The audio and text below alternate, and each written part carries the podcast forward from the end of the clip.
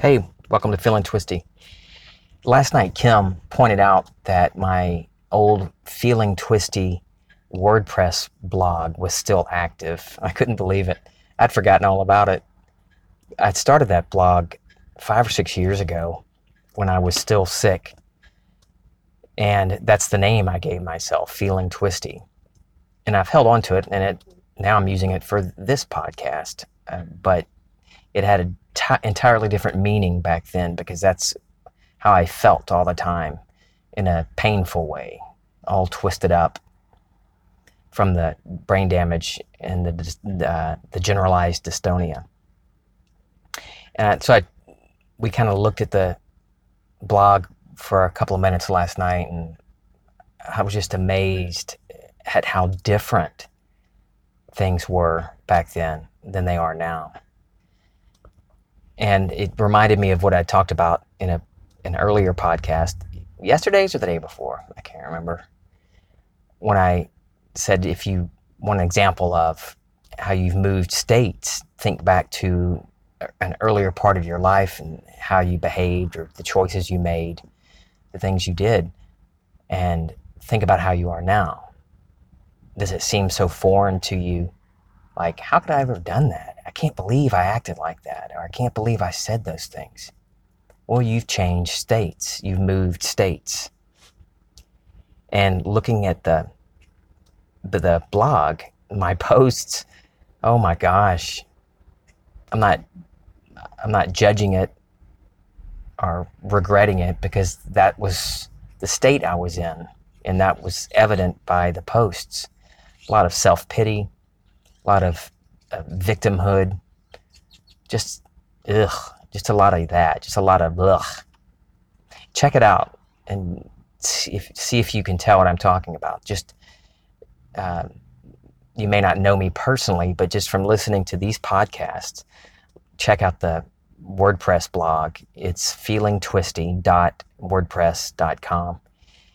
And just notice the difference on how I thought and the things I said back then to how it feels now to listen to me.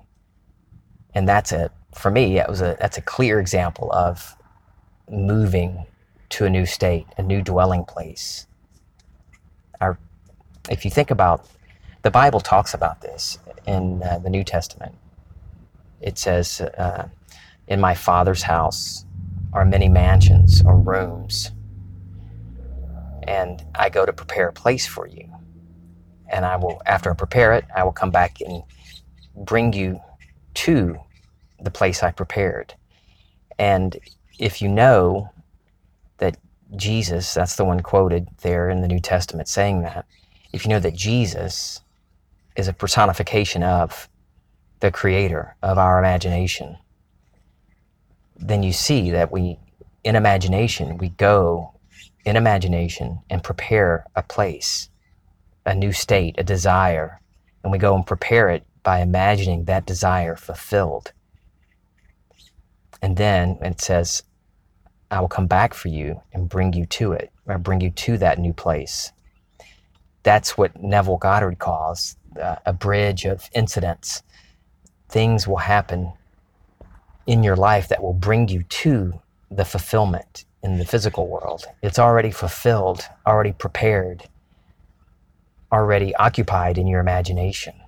You've gone to that new place, that new room, and occupied it.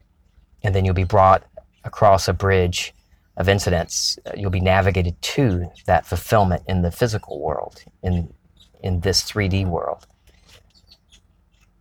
Somebody posted on in the Facebook group uh, last night or today, uh, just uh, about this very thing about states and rooms. And she had a good example. If you think of the state as a room, like the uh, that, that scripture says, if and you occupy this new state, this new room, thinking of it as a room, looking through the windows of that room, of this new state, how would you see the world? Does the world look different through those windows than they did out of your current state, through the windows of this current state that you're in? And how would your friends and the rest of the world see you, viewing you occupying that new room, that new state. I love the example. It, she had a. She always comes up with. That's Liz Luna again. I quoted her yesterday. She ha- always has a cool way of explaining it.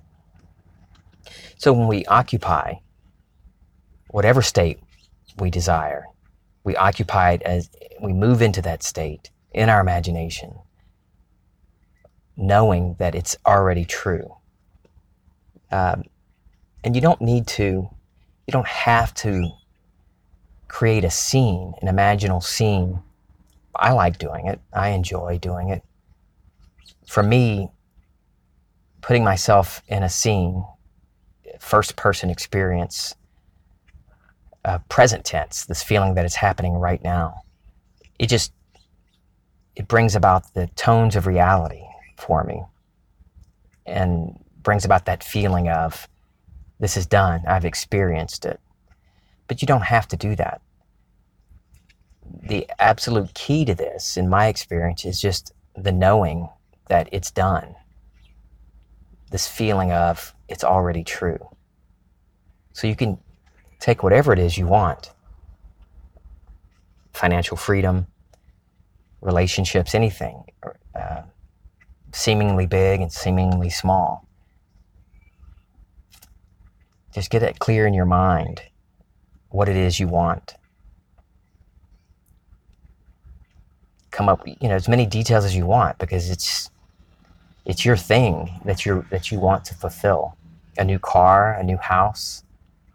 Think about all of the things you want in the new house. You know, a fireplace in the bedroom, Ethernet hardwired throughout the house, Wi Fi throughout the house, whatever, all these little details.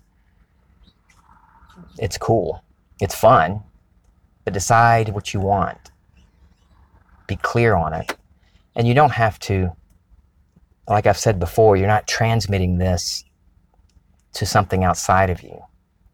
You're not communicating to the universe beyond your own mind, beyond your own imagination. So if you know what it is you want, then God knows already. So you don't have to get ready and write all this down and transmit it via meditative internet. You know what I mean? There's nowhere to go with it except to turn within. And since you know what you want, you know what you want. God knows already. So the next step would just be to ask yourself, what would I feel like? What would the feeling be like if this were true? If I had this right now? What would it feel like if this were already true? Let that feeling, if you when you ask yourself that, that feeling comes up automatically. You're answering yourself. What would it feel like if this were true right now? And let that feeling, that satisfactory feeling, that feeling of doneness, it's done. This feels good. And I did this. You just dwell in that feeling. Just stay right there, let go, and just bask in it, in that feeling the feeling that comes up when you ask yourself, how would I feel? Or how would this feel if this were already true? And you just linger there in that feeling. Let that feeling clothe you. I like, I've mentioned this before, I like thinking of it as I'm soaking, sinking down into some cool water. You might want warm water. I like cool water. I don't like hot baths. But it's a soothing feeling as it becomes, this feeling becomes one with you. You become one with this feeling. You've moved states. Once there will be a point, it might be very quickly, it might be, you know, a couple of seconds, it might be a minute, where you're just dwelling, basking in this feeling. And then there will be a point where the desire to continue is gone. You're done. The creative process is over that seed is planted. Open your eyes or get up from your chair or get back to whatever you're doing, knowing that it's done. And then, if there's any doubt, if there, if you feel like you've gotten bumped, if there's doubt that creeps in, just bring that feeling back up. That same feeling that you felt when you asked yourself, how would it feel if this were true already? Just let that feeling come back up, fill you up again, and get on with your day. And you'll notice how your reactions change, your thoughts change, your body of body of beliefs change as you see the world differently from this new state, the state of your wish fulfilled. It's beautiful. It's so simple and yet so frighteningly hard sometimes. At least that's the way I've, I've imagined it uh, over the last couple of years, but it really is simple. I've imagined it to be so difficult sometimes, but it's not.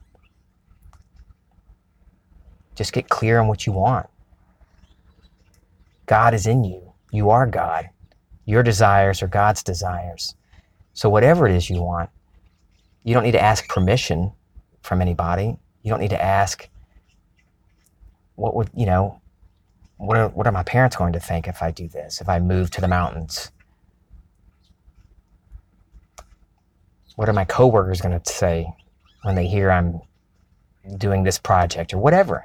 You have you need to ask permission of no one. Because each one of us, although we have different names, we all are God having the experience of a lifetime.